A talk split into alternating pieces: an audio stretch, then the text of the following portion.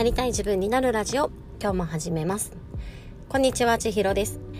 えー、私は会社員としてチームのマネジメントをしたり副業ではストレングスファインダーの認定コーチとして、えー、強みや得意をどうやって活かしてなりたい自分になっていくのかというも、えー、道のりのサポートをしております。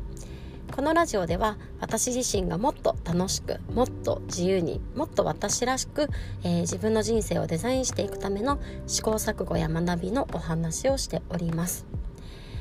えー、久しぶりの配信となってしまいました。3日くらい空いちゃったかな。ちょっとね子供の体調が悪かったりとかまあいろいろ、え、バタバタしておりました。で今日のお話なんですが、うんと時間の長さと濃度のお話をしたいなというふうに思っております。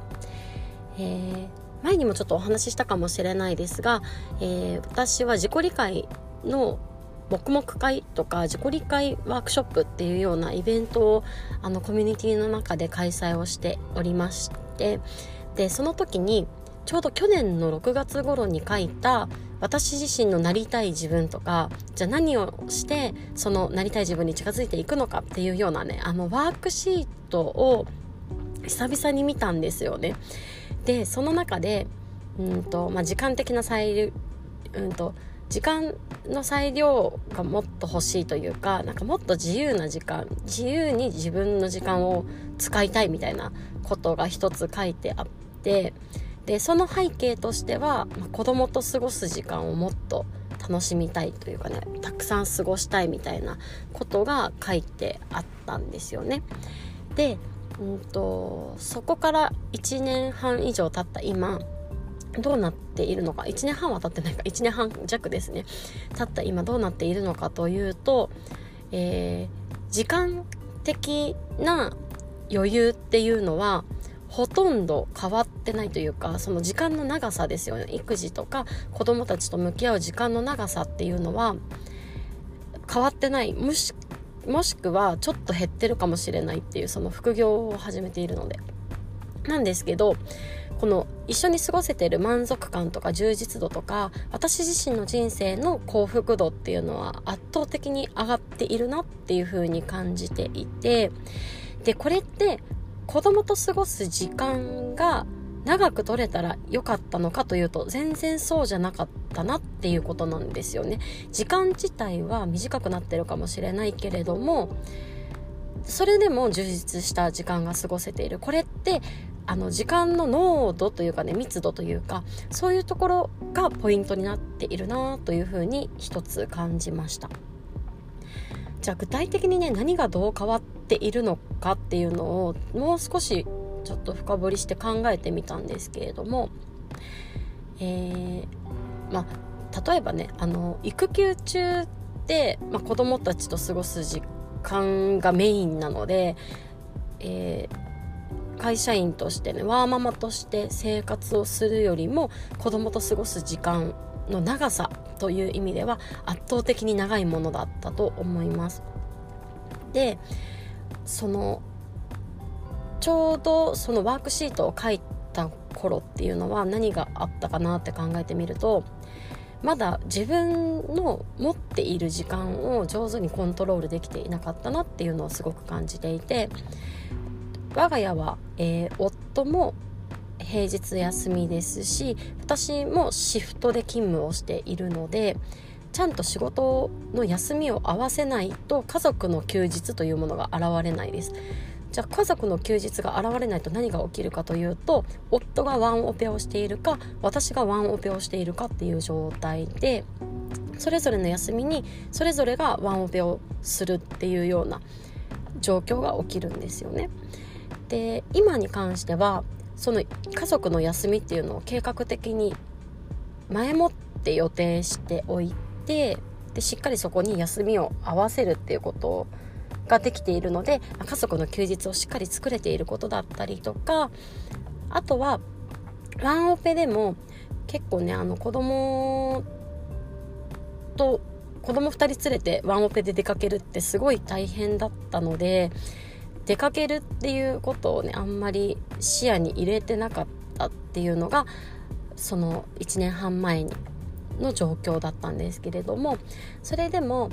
なんか行けるところに出かけた方が自分自身も楽しいし子供とも楽しく過ごせるしっていうのがどんどん分かってきたので積極的に予定を入れるというかねワンオペでも子供たちと出かけてなんか思い出作りじゃないですけどそういったことをするっていうのができるようになってきたなというふうに考えると圧倒的にこれ時間の長さじゃなくってどんな風に子供と過ごすことができるのかっていう時間の使い方だったりとかその時間をどうやって何に使ったのかっていうそっちの方がむしろ大切だなっていう風に思っています。でこれは仕事においても全く同じことが言えるなという風に思っていてなんかその仕事に対してあんまり主体的でいられなくって、うん、ただただこなすとかただただ就業時間までを過ごすみたいな仕事の仕方ってなんか全然やっぱり楽しくないですしなんか充実感も得られにくいなって思うんですけれどもでもそのある手持ちの時間をなんかいかに自分がアクションを起こせるかというかその時間のをどうやったら濃くできるのかっていうところを意識するだけで、うん、なんか充実度だったりとかなんか得たいものが得られてる感覚っていうのが変わってくるなっていうのを大きく感じています。で今日はねなんでこの話をしようと思ったかなんですけれどもその自己理解のワクワクも黙々会とか ワークショップちょっとワークショップと黙々会が今一緒になっちゃったんですけどそのイベントをしていく中で子供と過ごす時間をもっと増やしたくてで時間的な自由が欲しくてだから、えー、うんとなんか自分でビジネスを始めるのか転職をするのかっていうふうにあのそういうふうに考えてますっていうお声をねいただいてまさに過去の私もそうでしたし、えー、お子様がいらっしゃる方だと子供との過ごす時間を充実させたいから仕事をどうにかしたいっていうのがね一つテーマとして浮かび上がってきやすいかなというふうに思うんですけれどもこの1年半の私自身の経験を通して思うのはやってみた結果ですよね。結果としては時間の長さじゃないっていうのが1点。でもう一つはその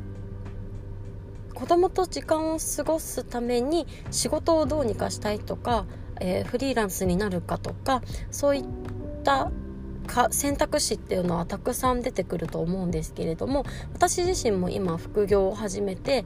構築していく中でこれって時間の短縮には絶対ならないっていう風に今のところ思ってます。もっと軌道に乗せてうまく運用ができるようになった時にやっと時間的な自由が生まれるのかもしれないんですけれども、えー、本業プラス副業構築っていうところに対して時間がまるっと乗っかってくるのでむしろ時間が数年間は減るっていう風に考えた方がいいなっていうのをねやってみた今すごく感じています。まあ、とはいええ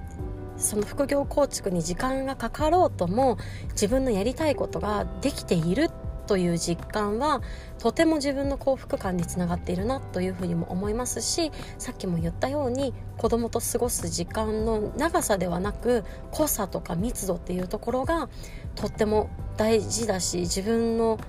なんか子供と過ごせているなっていう実感にもつながってきているのでなんか時間の自由を作らなくても